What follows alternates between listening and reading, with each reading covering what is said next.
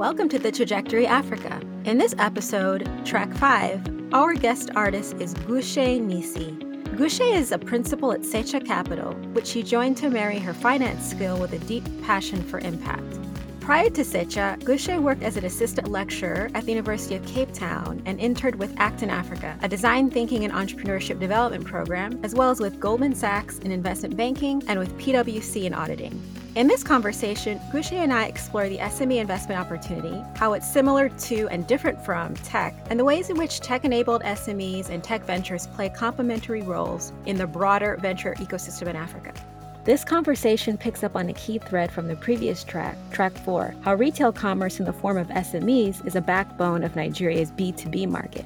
In this episode, we take a broader look at that opportunity. Kuhle, welcome to the Trajectory Africa. It's such a pleasure to have you on the show. Thank you so much for having me, Teo. So, you and I hadn't met prior to my inviting you to join me for this episode, but I became acquainted with Secha Capital and your focus on SMEs a few years ago, thanks to Andile Masuku at African Tech Roundup. He'd hosted Rushil Vallabh, one of Secha's managing directors in 2019, for what I think, anyway, is an aptly themed discussion about whether African founders should accept or reject VC's hypergrowth doctrine and the idea of African market realities being mismatched to the conditions that enable this doctrine is a topic we explored extensively in Chasing Outliers, which is a report on early stage investing in Africa that I co authored earlier this year. But in any case, over the years, I've heard murmurings from VC adjacent investors who lamented the lack of focus on the massive but perhaps underappreciated opportunities in the SME space. So, between that and the research, I knew I wanted to do an episode exploring the relationship between SMEs and tech enabled startups. And Secha was top of mind for that. But it was after I stumbled across your article, An Arsenal of Operator Investors for Africa, that you co authored with Brendan Mullen, Secha's other managing director, that I discovered you and decided to reach out. So I thought we could start by learning a bit more about you. So, Kuhle, can you please share with us a bit about your background and how and why you decided to join Secha? Yeah, so my background is quite interesting in the sense that I see myself as a blend of two countries. I've lived between Eswatini and South Africa, Eswatini, also previously known as Swaziland. And just from that time of being between the two countries, studying between the two, I was always fascinated about the stark difference in living and how the economies were set up and how there was just a little bit more opportunity in South Africa. Needless to say, I pushed that to the side and did my undergraduate in finance and accounting. And after that, really seeing myself ending up becoming a chartered accountant, that realization or the remembrance of how I grew up came up. And so I ended up changing and going into my master's in development finance. And that really opened my mind to the opportunities around developing economies, but also specifically growing SMEs and using that as a catalyst to help grow economies and, and grow countries. And so I was really interested in the impact investing space. And that's when I, I stumbled across Secha on a YouTube search, actually. And yeah, that's how I got to know the team. And what I really like about being at Secha Capital now in the role of operator investor is the combination of my passion that I described previously but also my skills coming into play and have been with the team now for almost uh, two years. And yeah, Thank you so much for sharing that. It's quite a powerful combination or opportunity when you can combine your skills and, and passion. So clearly, your skill set is quite deep, having studied accounting and development finance, and the passion is also quite deep, given the fact that you've experienced two different contexts in Eswatini and South Africa. So let's talk about the idea of SMEs being growth engines for economies in the context of what Secha Capital does. So, what is Secha's core thesis? How would you describe the SME investment opportunity you're set up to capture? And how actually does Secha define the term SME? Yeah, sure. So Secha's really started by asking this question of how can we tweak fund economics to write smaller but impactful checks into ignored sectors and most uniquely which is what we do is get high powered human capital into these SMEs every single day and so that is really what underpins what we do. And we see the opportunity being these boring, ignored sectors that need high powered talent. So the human capital, which is which is me actually, uh, stepping into these SMEs to to help them grow and having check sizes or investment amounts that are what they need to still help the entrepreneurs keep a majority share of their businesses. And so, in our context, we would say an SME, some people would say a small growing business, but these are companies that are making about $0.3 million to $3.3 million. And they're in this middle of they're not a startup anymore, so they're not getting that early fund investment. And they're also not big enough for really big checks and they're right in the middle needing the support to be able to to take them to the next level Really interesting. So, you mentioned smaller, impactful checks and high powered human capital. Why is a high powered human capital so important? So, what we are finding a lot on the ground is that these SMEs are not able to afford people with skill sets like myself to work for them, or people like myself who've just finished their university degrees are not interested in joining such small companies because of the financial implication and not being able to have a competitive salary. And so there's this gap that we see in both sides and the importance of having this high powered human capital is the skill sets are needed to push the company to the next level. A lot of times, the SMEs have been brought from beginning to the current stage by just the founder driving almost all of the highly skilled requirements of the business. And the business is now at a stage that it can't move forward with just one person at a high skill set and so there's this management gap that needs to be solved for.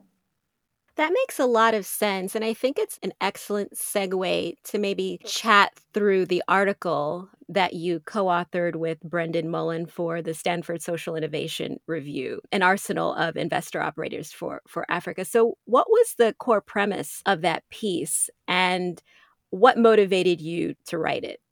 So I actually, Brendan had written an article before around the Marshall Plan and joining the team, reading through that and thinking, I think there's a different way that we could do this. And so my piece was actually a follow on on that. You know, people often reference the Marshall Plan and that it required outside resources to rebuild an economy. But I was choosing to take a different approach or a different World War II plan and actually use local resources in order to grow the economy and relying on internal resources. So, how are we able to grow local businesses and sectors, lessen our reliance on developed markets, and have a plan to really build youth and create employment opportunities for Africa? And so the piece was really centered around that value add of an operator investor stepping in to help find these SMEs because there are so many SMEs on the ground that need the support, but we just haven't found them. And then funding and so funding in Secha's context is through Secha Capital. The operator investor would invest in this SME. It wouldn't be on their own account. And then the operator investor going in and being on the ground to help grow this SME.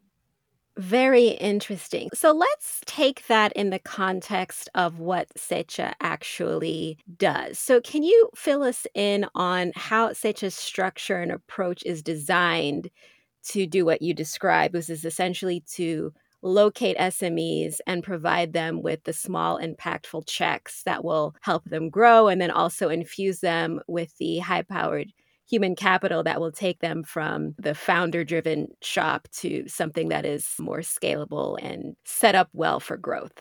So, how we approach it is we start off from an investment thesis and we have certain sectors that we're focused on, which would be agribusiness, fast moving consumer goods, yeah. So those would be the sectors that we're focusing on. And we would build a thesis saying, what do we see as the most ideal company to invest in within our context? So, what does a great healthy snack business in South Africa look like? And what characteristics does it have? And what would be the ideal growth plan for that business? And after designing that, we go out into the market and we do what I had mentioned, which is find those SMEs. So that's using our network, that's desktop research, that's just finding all these options that are out there and bringing those small businesses in a pool reaching out to them and finding out if they are interested in getting funding and getting support. And then we would fund that business. And we are focused on investing a minority stake or getting a minority stake because we believe that the founder knows best in how to run their business. And so, after we have put in our investment, the operator investor would go in to help grow. And that is really designing a nine to 12 month plan alongside the founder of the business, in which we are implementing growth strategies that we designed during our investment thesis. So, implementing marketing tools, implementing inventory efficiency tools, just as a few examples.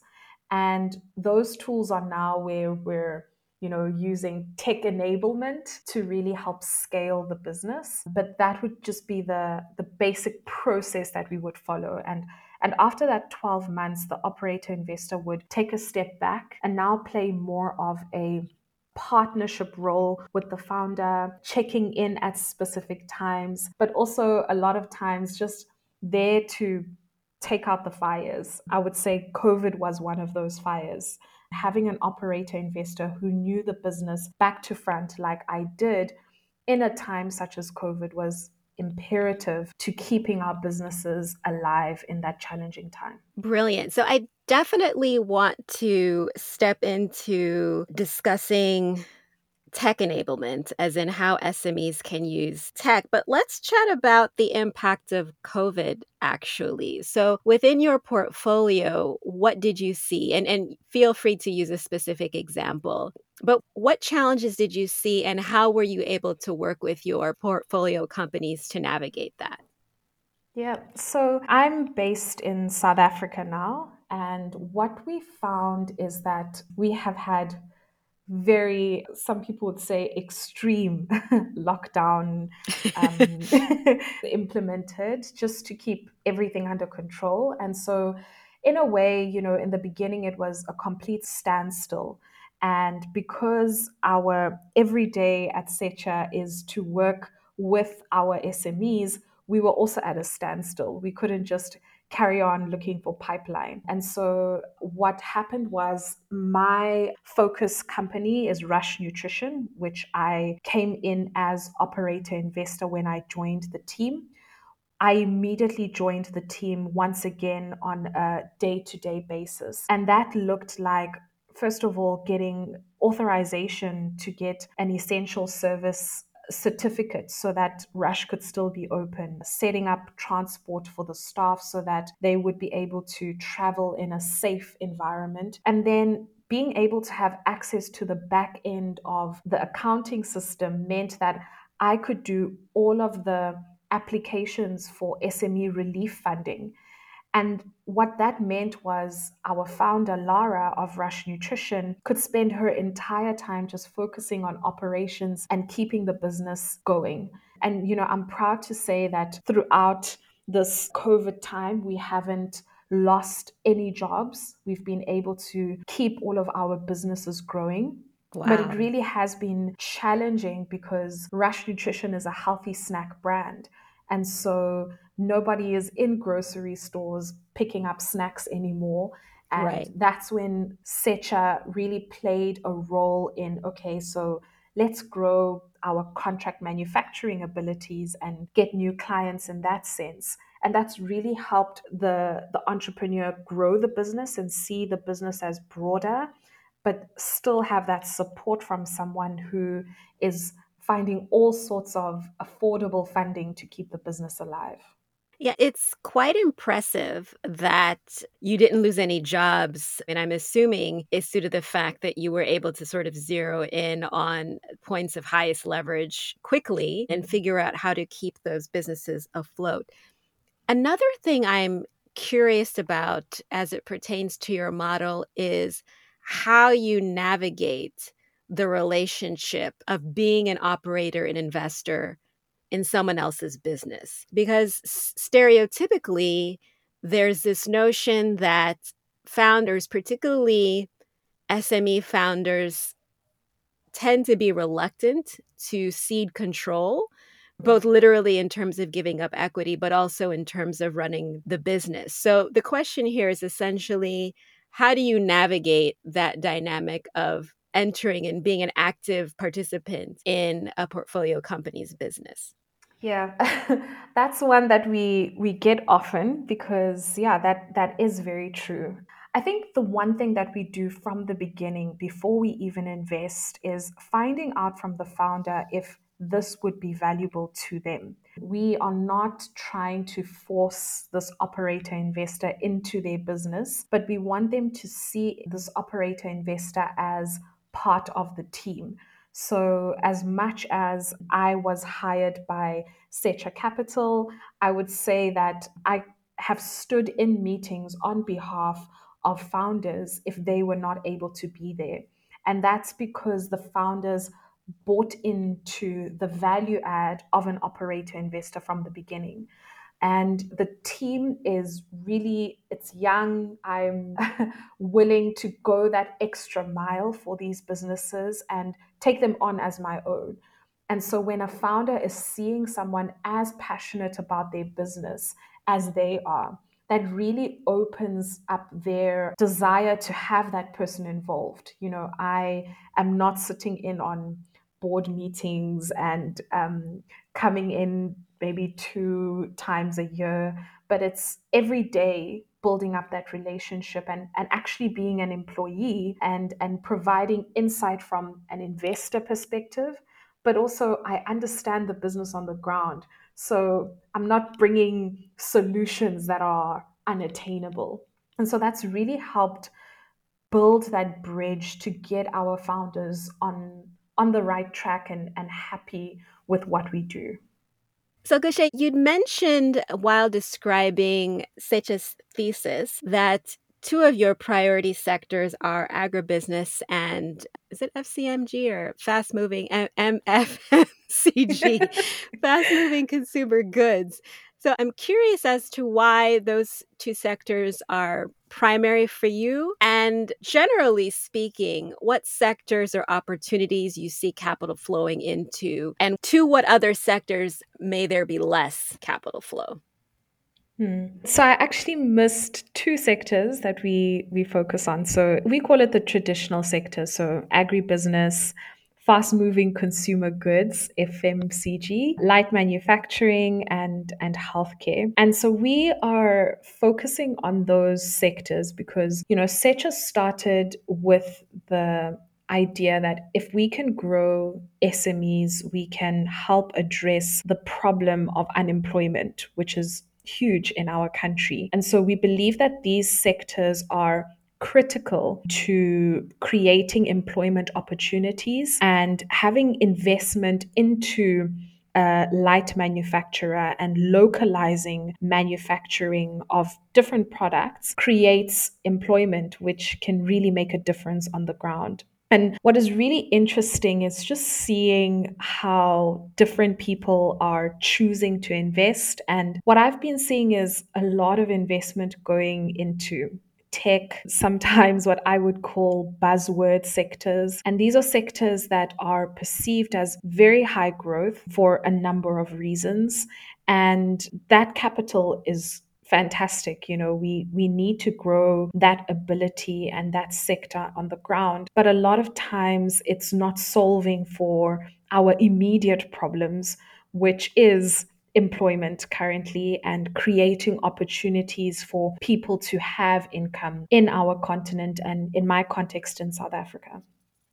Right. And and so in thinking about your emphasis on creating employment opportunities and other impacts, how scalable and or replicable would you say Secha's model is?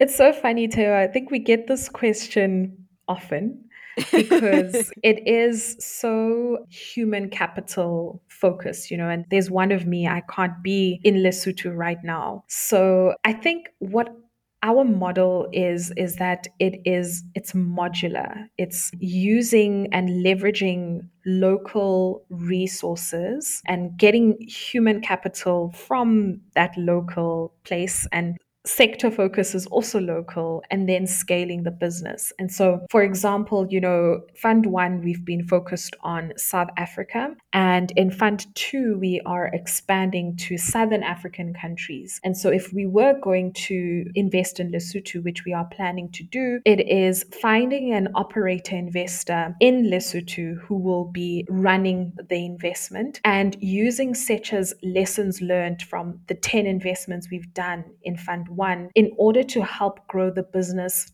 in that country. We need people who understand the context the best they can. Just besides me not being able to speak Sotho as much as I'm in South Africa and can speak a local language, which is Siswati, but that is a barrier in itself, me not being able to speak the local language. But finding someone who can connect in that way and then providing them with the toolkits to be able to scale the SMEs in their context is exactly what we're focused on. So it's all about replicating and passing on all the lessons learned to others. That's a very important point. Actually, two very important points. So, one is the importance of leveraging locally based expertise. That's something that came out quite strongly in the Chasing Outliers research, both from the perspective of investors as well as founders, how important it is to have founders and investors who are locally knowledgeable and ideally locally based. But the other point that I think is really useful is the idea of leveraging lessons learned. I mean, obviously, those lessons learned have to be contextualized, but that mm-hmm. was the basic premise also behind chasing outliers to sort of ask if you're starting today as an aspiring fund manager, what can one learn from all of the other or all of the previous aspiring fund managers that you can use as a foundation to determine how you should move in in that journey what your thesis should be and such but you've already pointed out how difficult or or let me let me flip that a little bit how important it is for SMEs to receive the type and size of funding that is most impactful and I think it's fairly well established that SMEs suffer from insufficient access to finance. So, if that has been your experience, and I'm assuming it is because you're finding and funding these companies, why do you think they're not sufficiently funded? And in what ways do you think the opportunity to invest in SMEs might be misunderstood or underappreciated? Sure. I think there's there's so many barriers and it really depends on who's seeing it from which perspective. But a lot of times what we're seeing as a big hindrance is what we'd say the gatekeepers. You know, for example, one of our investments is in Hairtown, which is a wigs and weave company, which is a huge market, especially in South Africa. But a lot of the funders don't understand the market. And so they're not investing in that space. And so it's also an understanding of products that are appealing to majority of the market, which can sometimes be a key to why these SMEs are not receiving the funding that they should be. And then other times it's all about the more attention. Our first company, Native Child, has grown 100x with no additional rounds of capital, but it's doesn't receive the same headlines as a Series C, even though the returns are, are there. And so it's also um, a matter of the the language and the people that are speaking about these SMEs that that plays a difference in what is limiting the funding going to these companies. It's interesting that you point out the difference in attention paid to the opportunity, irrespective of the actual returns. I remember having a chat with a founder who is incredibly frustrated by this dynamic because although she technically had VC funding, her business was tech enabled, but it wasn't a, a, quote unquote tech business. I mean, it was more mm. of a an import substitution play. And what she said was, I'm working really hard here to build what could be a, a, potentially impactful business, but I will never get the level of attention and support as, you know, company X to my left, who may be also tech enabled, but not tech, but has spun the way the business is being run to look like tech. And so now this founder gets all of the the support and attention and I'm sort of sitting here struggling. So you, mm. you kind of alluded to the answer to, to this question, but why do you think that is? Are there other reasons apart from quote unquote tech is hot right now, for lack of a better way of putting it? Sure. I mean, it is. I, I did touch on it a little bit earlier that it's the buzzwords, but I also think it's at times perception. We are finding ourselves in Africa trying to replicate models instead of designing our own and creating businesses that we need and are specifically designed for us. And so a lot of times it, eh, we are finding founders creating businesses using the, the key words so that they can get the funding that they need because funders want to see those keywords in order to give them the funding. But that's right. not actually what we need on the ground. And so it's a really challenging space because we want our tech companies to grow because that helps us as a continent. But at the same time, there's a lot of SMEs, like your friend that you mentioned, that are frustrated because they are solving a real problem that can help grow their local economy. But the funders are just not interested if it doesn't have a specific word next to it. I, I don't want to specify which ones. yes, I guess we won't be in the business of calling people out on on this episode. Yeah, not at all.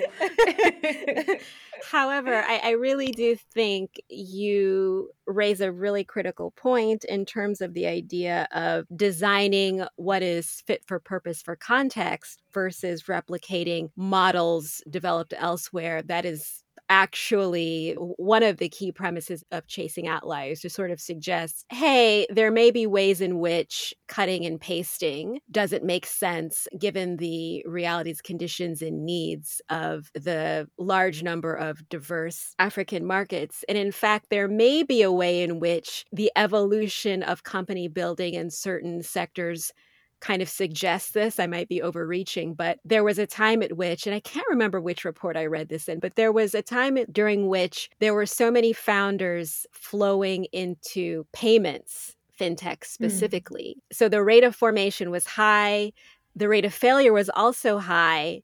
And now the influx of founders into payments specifically has settled down. And one might assume, or I'm going to assume anyway, that some of that had to do with the buzz and the excitement around payments. And so you're going to see the influx of capital and activity into sectors where there seems to be interest. And to some degree, that is valid because, at least from an investor perspective, and certainly from a founder perspective, you want to be able to see your venture grow from beginning to end. And it's more likely for that to happen when mm. there are investors and other value providers engaging. But but let's let's jump into or dig into the opportunity you already created for us to discuss the interplay between SMEs and startups. So, as I've mentioned before, I've heard a fair number of anecdotal murmurings from investors who have felt that there has been too much emphasis placed on tech startups specifically, while there's a massive pool of high yield, low hanging fruit in the world of SMEs.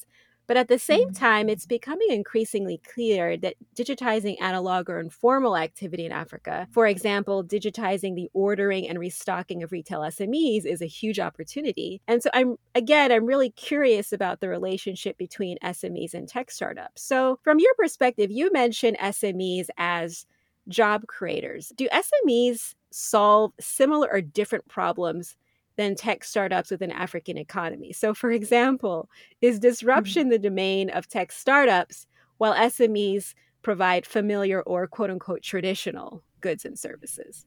So, I I think they solve the problems together and that the tech startups and traditional goods and services SMEs are actually within the same space. But when the traditional businesses that are offering goods and services, for them, it's about tech enablement that is contextual, specific, and it's fit for purpose. And actually, these traditional goods and service companies, they're great businesses with really good management teams, but they lack the time and, and resources to really leverage these tech startups and the capabilities that they can get out of it. And so I kind of see it as we can't have a thriving, growing tech startup space without people to buy, without people hmm. to pay. And so we can't be putting everything that we have into just one avenue and we throw the words around like systems thinking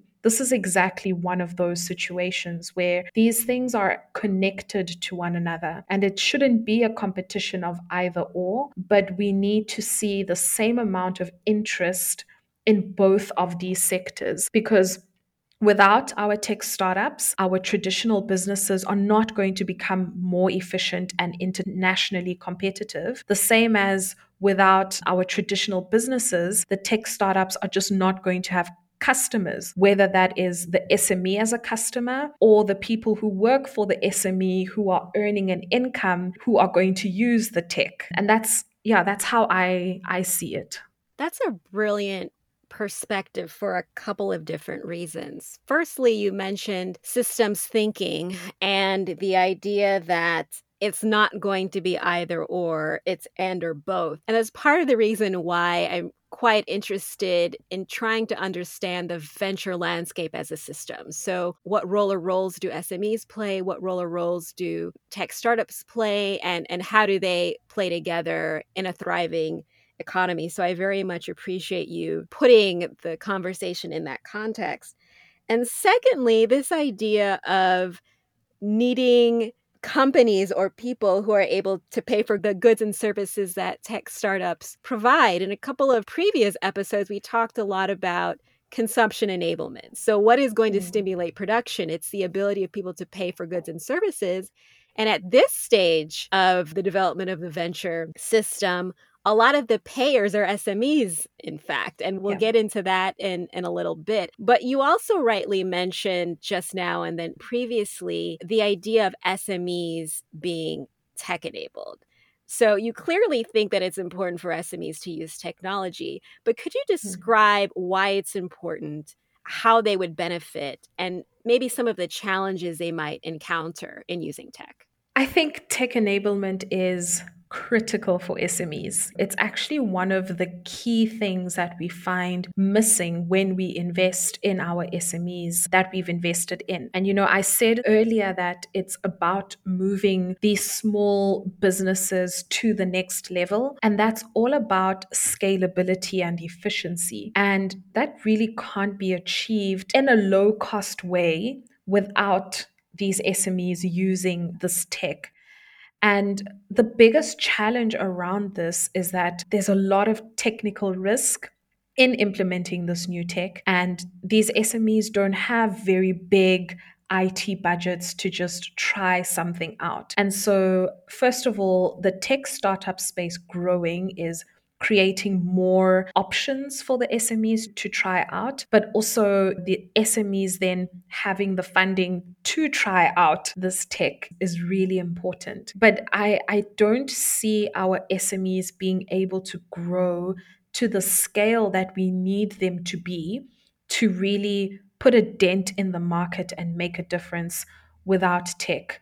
It has to be there in order for us to scale. And for me, most important is local tech startups because they're going to create products for our SMEs. One thing that sometimes frustrates us as a team is looking for a, a tech solution and someone presenting us something as a solution and they don't even have the product in rands which is the south african. And then i'm spending half of my day just trying to change it and figure out which exchange rate i'm using at that time. Wow. but those are small things. If there's a local tech startup that's creating something for the smes that i'm working with it's going to lower cost. It's going to help with scalability. It's going to help with efficiency. And yeah, it's it's a really important component for what I do.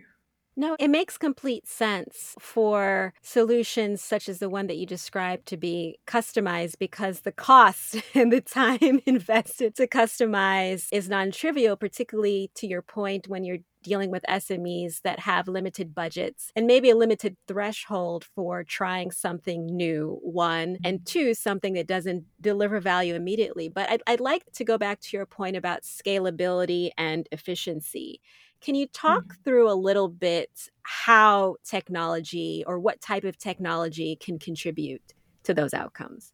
So, I think the key types of technology that we find as needed is tech that's going to help with management, systems, processes. So, just being able to manage the business better. Sales and marketing is key that's a huge one. And tech that's going to provide us with as much data as we can get to be able to make sure that we're targeting who we say we're targeting. And so I just want to give an example. You know, one of our businesses, Hairtown, they do wigs and weaves that they provide to the market. And it's a company that's actually a blend of online sales, but also in store. And that's common for us. As much as we're online and we're pushing that, we still have a big market that still wants to go into the shop and interact with the product. And I don't see that changing very soon. But we need tech that's going to help us be able to be efficient and manage both. And having tech that's able to collect data in store and online in order to help us with our ordering decisions is very important. And so that's that's what I've been seeing.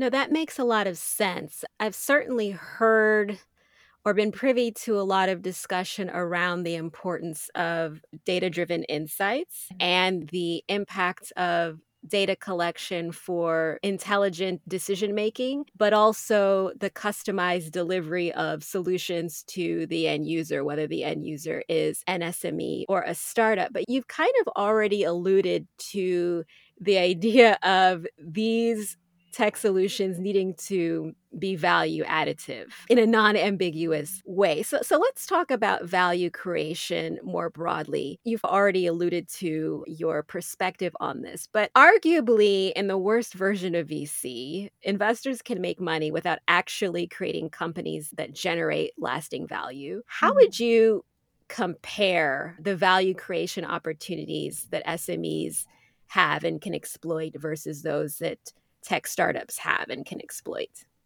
Sure.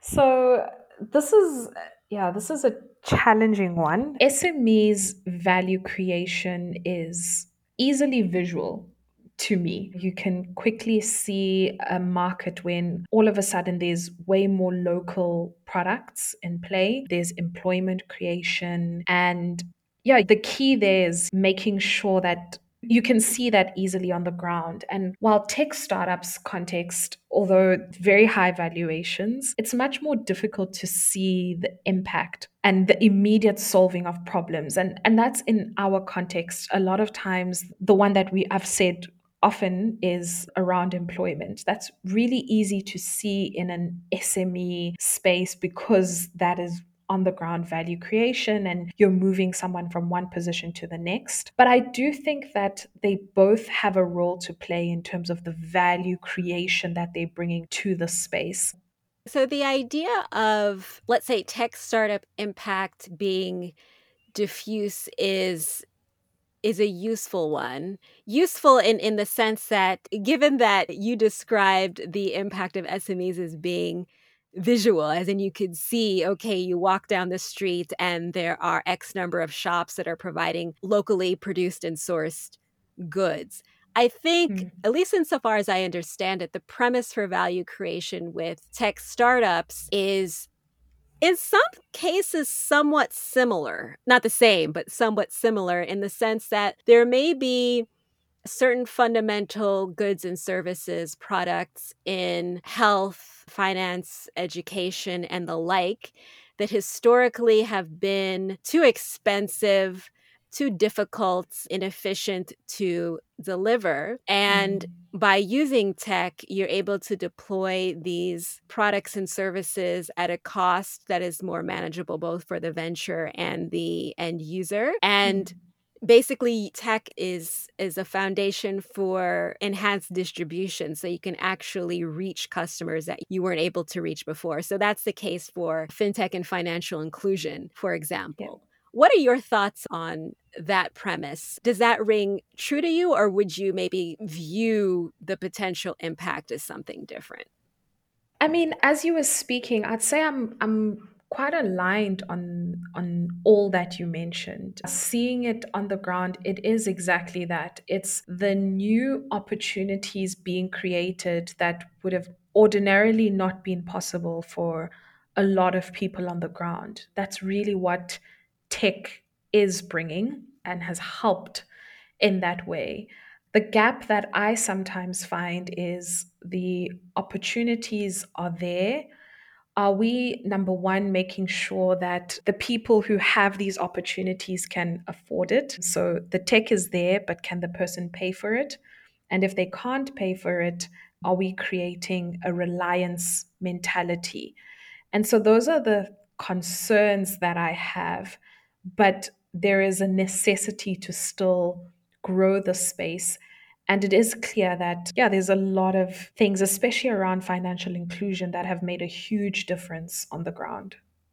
Yeah, I really appreciate the emphasis on affordability. That's actually something I've been noodling on and continue to noodle on, just in terms of trying to get a firm grasp on the, the, the, size and purchasing power embedded within these consumer markets, which is part of the reason why I've been really interested to dig into the idea of enabling consumption. And one key aspect of enabling consumption is increasing income. So, what you'd mentioned earlier, which is about the role that SMEs play in providing consumers who can actually pay for goods and services. So it's a bit of a virtuous cycle that I think is really useful to focus on. But in seeding that virtuous cycle, obviously you've got to have SMEs that are growing and profitable and scaling it and the like. So, mm. from your perspective, from what you've seen, what does success actually look like in terms of growth, profitability, and scale for the types of SMEs you invest in? Yeah, so growth for us is seeing our SMEs, the dream is everywhere. so, really creating channel access for them that they ordinarily wouldn't have had because they're just too small and there's these big most of the time international companies that have taken up all of the shelf space. And being able to hopefully we are patient capital so exiting at a higher valuation but to companies that our SMEs want to have on board. You know we want the SMEs to be able to grow in the next 10 years and then get an offer that they just can't refuse because it's going to open even more channel access for them. And so that's really the the growth that we're seeing and over the past 5 years I think it's been exciting to see our SMEs growing from 3x to 100x growth rates in the portfolio, which is big and, and really exciting numbers, even in the tech space. But it, it's possible to get that kind of return from businesses that people might consider boring. And it is possible to exit those businesses profitably if that's what the investor is looking to do. Yes, I'd, I'd actually very much like to discuss that bit. So, you mentioned, and this is really important because theoretically, right? If you study finance or you go to business school and, and you, you have that module on mergers and acquisitions. You know, you'll you'll have that module yeah. that says synergy is really important. There has to be complementarity between the two firms that are merging or the the firm that is acquiring the other. So my question here is essentially how do you ensure that that alignment and complementarity is in place and how do you even set up an acquisition for an SME? What is that process like and how do you get to the desired outcome? So, because we, in our context, we're taking a minority stake. So, for us, the first thing is buy in from the founder, which I think is important. You know, a lot of times we're having investors coming in and having the final say on a possible acquisition in the future. But the person who started this business from the ground up should have a big part to play in that decision in order for it to happen smoothly. And what we're seeing it as is that this new partnership that's forming, whether it's a merger or it's an acquisition, it needs to be mutually beneficial. It needs to be a relationship where both of the players have an interest in this new structure and are going to benefit most ideally, it would be if I am in the natural hair care space, then the the merger should be with someone who's going to open international channel access for me to sell my products. That's worthwhile for me. And so really seeing those m&a that we learned at business school more as a relationship building process where we both can get what we need out of this conversation and not just have one person who's swallowed up and we even forget the name of the brand that used to exist. yes, it's interesting. So it seems obvious, right, that if two companies are coming together, there should be win win. And it's obvious until it's not because the damage yeah. that can be done when values don't align, when end goals don't align, when processes don't align, can be quite significant. I mean, businesses can actually be heavily damaged or destroyed in that. Well, I, I shouldn't say necessarily in the process of merging, but just in the process of seeking uh, alignment. So something that seems quite obvious is actually quite nuanced and really, really important to, to get right. But yeah. it, it's. Uh, sorry, just to add on that, something yes. came to mind just around because we are, as Secha, part of the conversation as an investor. Sometimes our founders of these SMEs don't see it from the perspective of an investor. And so having an investor on your side actually makes a difference when you have these bigger check sizes and more scary meetings. Um, mm. Um, but having an investor who's walked the journey to get you to this position and then looking to merge with someone else, I think brings a different perspective in the room. And we found that some of our SMEs are even just like, nope, I'm happy with just having Secha on board for now. I can already see where this relationship is going to go, and I don't want to go there at the moment. So I do think we we kind of play a trial run for them before they have to make those bigger decisions where you can't really determine the outcome. That's such a great point because, in as much as there's a lot of learning on the investor side, in terms of one would assume that the founder is the expert on his or her business, there's also a lot of learning on the founder side, particularly if it's an SME founder who hasn't necessarily set out to build a, a hyper growth tech business. You know, your desires and assumptions about what your trajectory is going to be are a little bit different. So they may need support in, in sort of navigating the journey of building relationships with other equity providers And so the fact that Secha can come in and fill that gap and serve as that trusted advisor, I would imagine is incredibly important. But I, I want to to touch on another interesting point that you made about the range of returns for SMEs. So, what you quoted 3x to 100x is very much in the realm of venture scale. And that is within your own portfolio, obviously. But mm-hmm. How well do you think SMEs are performing generally, quote unquote, in the wild? And what would you cite? And, and, again, you've touched on some of this, but if you have additional insights to share, what are the major barriers to growth and performance for uh, SMEs? And do those barriers actually differ from what tech startups confront? Yeah, I, I think we are seeing a lot of growth on the ground. I, I can't quote the numbers for others, but we're we're seeing that if you're in the traditional SME space, there's great opportunity and really untapped markets. And again, it's just jumping in and helping these SMEs improve on efficiency one small thing coming in, making a difference, and you're able to see these businesses grow. And there's so many untapped markets in South Africa that we haven't even touched on yet. And so I think we're seeing that happening. And that's why, as I was quoting, you know, the 3x to 100x growth, it's being excited to buy early, which is what we do. Get in when it's early, mm. don't wait too long and then you can really see the benefits and getting in there with that small business and that will give you the returns that you're looking for. I think the the barriers maybe for SMEs and their growth is yeah, I think I've touched on it around just capital i think also capacity of founders and and there what i mean is a small number of the people that are part of the team are the most highly skilled in very high positions. They don't have a lot of support in those positions. And so having the ability to hire more people really makes a difference in them being able to take a step back and just focus on strategy once again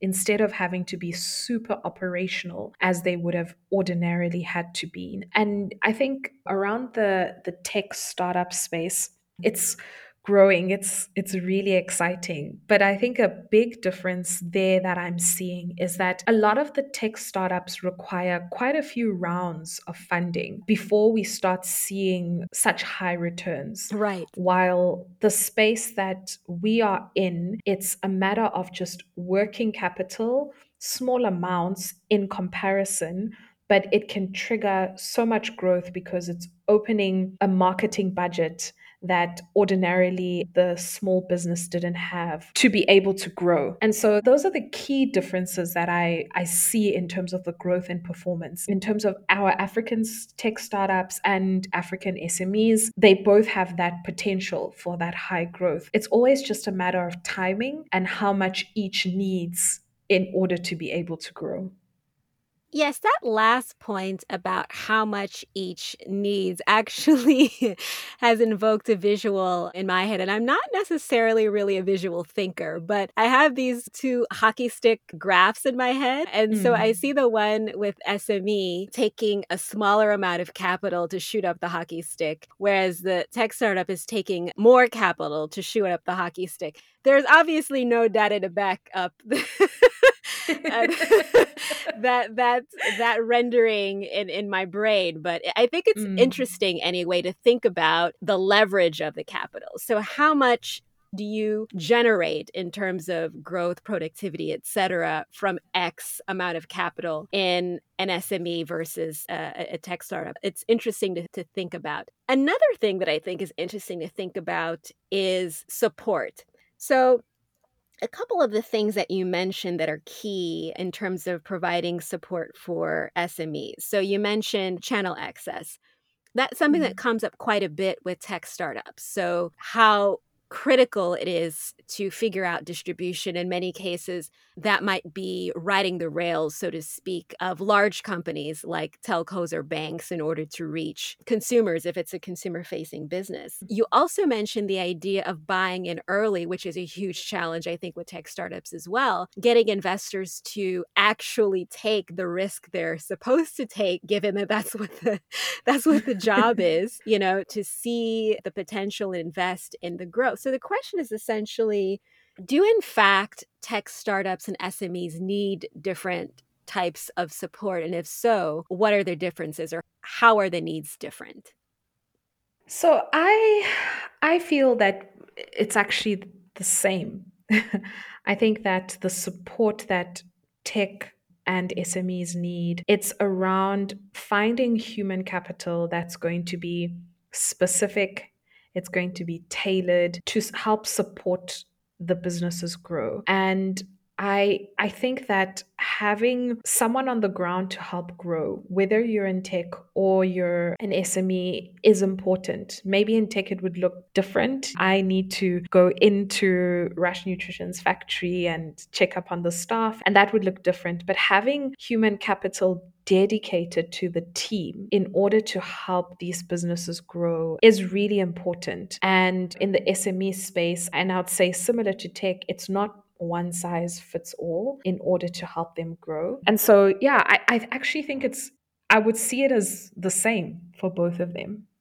Yes, it's interesting. I, I agree. I mean, they're definitely different entities with arguably mm. different goals and different potential outcomes depending on how you define outcome. But I do think that some of these fundamental inputs to supporting ventures are, in fact, common in, in, in some ways. So, let's talk about because you'd mentioned quite presciently that it shouldn't necessarily be SMEs on one side of the street uh, and tech startups on the other side of the street. Ostensibly, they are part of a larger venture mm. ecosystem. And so, one of the more, at least for me, thought provoking insights from the Chasing Outliers research is that African tech startups often have to build or fix supply chains or infrastructure to deliver their core solutions. So, for example, if a tech startup is taking on the challenge of helping SMEs like the ones you support stock up, those tech startups might also end up helping them for example, finance and manage that stock, which suggests that there are ways in which tech SMEs and digital startups may operate as part of the same value chain, which you've already alluded to. So, have you in your work encountered examples of this where SMEs and tech startups work together in the same value chain? If so, please share an example mm-hmm. and maybe provide some insight into the opportunities and challenges that this commonality or shared space presents. Yeah, so I, I think we've touched on it just in terms of the fact that they are in one value chain and both need each other. And so I'll use Hairtown again. I had mentioned that, you know, this is it's an online store that sells wigs and weaves and it's also in store. And so one of the challenges that we were finding in there was the management of stock, exactly that. How do we make sure that we have one central space where we're keeping all of our product, but they're distributed correctly to stores. And also, when it is online, the customer makes an order, we actually have what we said we were going to have. And this is quite challenging and something that we wouldn't be able to solve without tech. That combination wouldn't be possible without the management systems that we've implemented to put all of this together so that there's one central place that all these decisions are being made. And the biggest ones it has been just around sales and marketing and the power of having ads that are popping up in front of users and then them being able to to interact with that and then us being able to collect the data and then connect with our customers beyond them just purchasing. And so I mean it's just I can't even imagine us being able to work the way we do and understand our customers the way we do without having tech as part of our process. And the biggest thing for us has been the revenue benefit, which I've spoken about, um, and we assume, but also the cost decrease in all of this. It's going from having to lose a lot of customers because we're not efficient in the way that we track how product is moving to being able now to serve even more customers than we would have served previously. And I do want to just touch on the the challenges because it can sound perfect and why is not everybody doing this? but on the ground with our SMEs, there is a really big challenge with the time of adoption to get new tech in. Our founders are used to doing things a certain way. They don't have capacity to be looking for these new systems to make the management of stock much better. And so it takes some time to get them on board with things like this. And the other one, which I had mentioned earlier, but it, it always comes up for me, is something that is designed for my market you know? Mm. i i need a product that is going to acknowledge the fact that i'm in south africa and that the space between my shop and where it's located and someone in a rural area is very far. And so how are we going to track my product all the way there and make sure that that customer gets it on time and in the right condition? And so it's those tweaks that need to be made in the tech space to ensure that it's as local as possible. Lots of really important points here. So, yes, I, I, think in the context of let's call it sustainable sourcing, the transparency of the supply chain is really important. So, understanding where it started, where it ended, did it end where it was supposed to, in the condition it was supposed to, et cetera. But in this case, it's more about basically quality of delivery to to customer, particularly when that customer is farther away and maybe operating under different conditions than urban customers might be operating mm-hmm. under. And that that's incredibly important. Another key point here, I think, is again doubling down on the idea of reducing cost because fundamentally as we discussed before you've got to be able to enable consumption. So you've got to enable consumers to be able to purchase a product. But then it's also just important from a profitability perspective for the startup. Business models that may not be viable under certain cost assumptions become viable once those costs are managed and, and optimized. So, as yes. we start to wrap up here, there's just one small point I'd like to come back to from the top of the conversation. So, you'd mentioned that one of the key differences between SMEs and startups has to do with maturity. So, the type of SME that you are investing in, you mentioned, is no longer a startup. So, what I wonder though is that whether or not the difference between SMEs is really just a function of maturity, as in how long the business has been in business, or is it also a function of the nature of the problem solved and what it intends to do? And I think we've kind of moved in the direction of an answer to this question, but I just want to bring it back again to sort of lead toward a final note or a final answer, if you will. can I can I reframe it? Please, um, please reframe. Yes. Maybe I might be, I don't know, maybe contradicting myself. Let's see. I see it as SME being this big umbrella, and underneath it is different players. And I would actually call them either traditional goods and services, or I would say tech. And they are all falling under this umbrella of small businesses that have the potential to grow. And if we're seeing it under this big umbrella, then I'm hoping that funding will also be looking at the umbrella and allocating it to all of the players underneath that. I love that so much. And so, in as much as, again, I'm not a visual person, I can see the umbrella. I can see the relationship between the different types of SMEs under the umbrella. And perhaps more importantly, is the idea of if you see these ventures as existing on a continuum, it's yeah. all part of the same venture ecosystem. Certainly, there are nuances in terms of the types of funding and when they get it, and whether it's debt and equity and, and such. But there's no cause for you know, leaving one set out out in the shade, for lack of a better way of putting it. Really quite like that visual. So this has been a really fantastic conversation, but uh, as we like to say, all good things eventually come to an end. So as as we close, I'd like to wrap up with the Trajectory Africa's signature closing questions. And so fundamental to what this series is about is mapping the trajectory of African VC and tech. So, based on your experience as an SME focused investor, where are we going? So, what is the destination? What does it look like? And what are the key indicators that we are on our way or not? So, I mean, key indicator for me is just the excitement that investors have around the great value in Africa that we've all always known about is getting a little bit more attention, which is really awesome to see.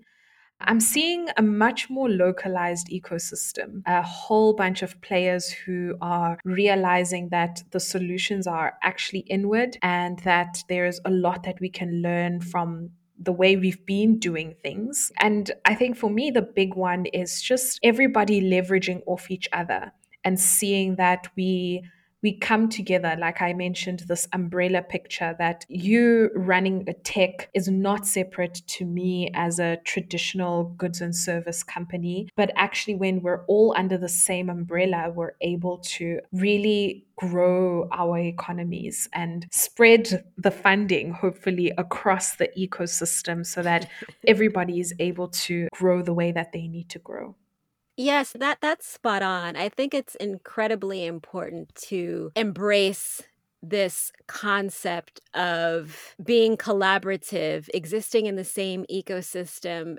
and using leverage.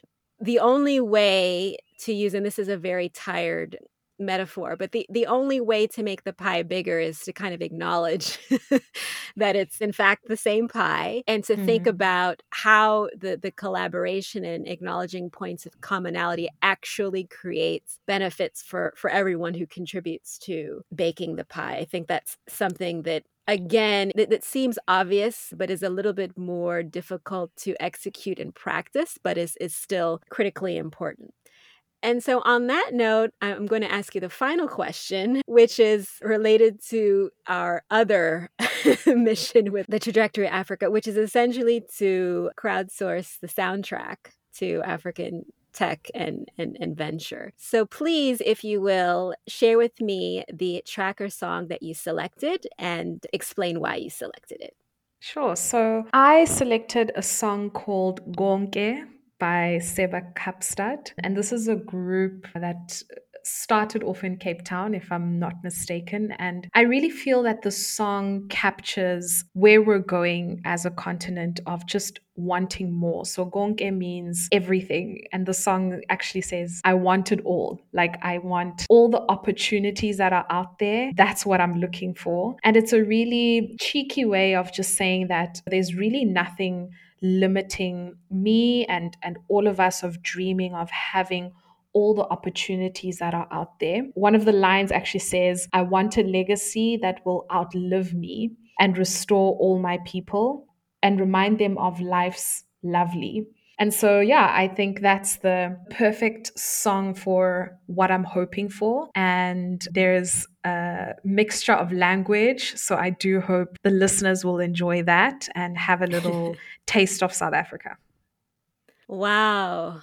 So I actually this is odd, but I and I probably shouldn't be admitting. I might have to edit this out, but I actually got I actually got chills when when you describe the message of the song, and, and I'm not sure why, but maybe it's partially because there's a way in which the age of COVID feels like an age of scarcity, an age of need in some cases, an age of, of great suffering and desperation. And so to think about a song that literally says, I want everything, I want it all, and I want it for the benefit of restoring what belongs to me and my people. I see, I'm getting it again, is an incredibly powerful message and one that is so apt, so appropriate for the continent, just given the historical legacy. I really, really very much appreciate you for sharing that track. It's been an absolute pleasure to have you on this show today. Thank you so much for shedding light on the massive opportunity presented by African SMEs. Thanks to all of you who are listening, and I hope you'll join us again for track six. You can find us everywhere you listen to podcasts. Until next time.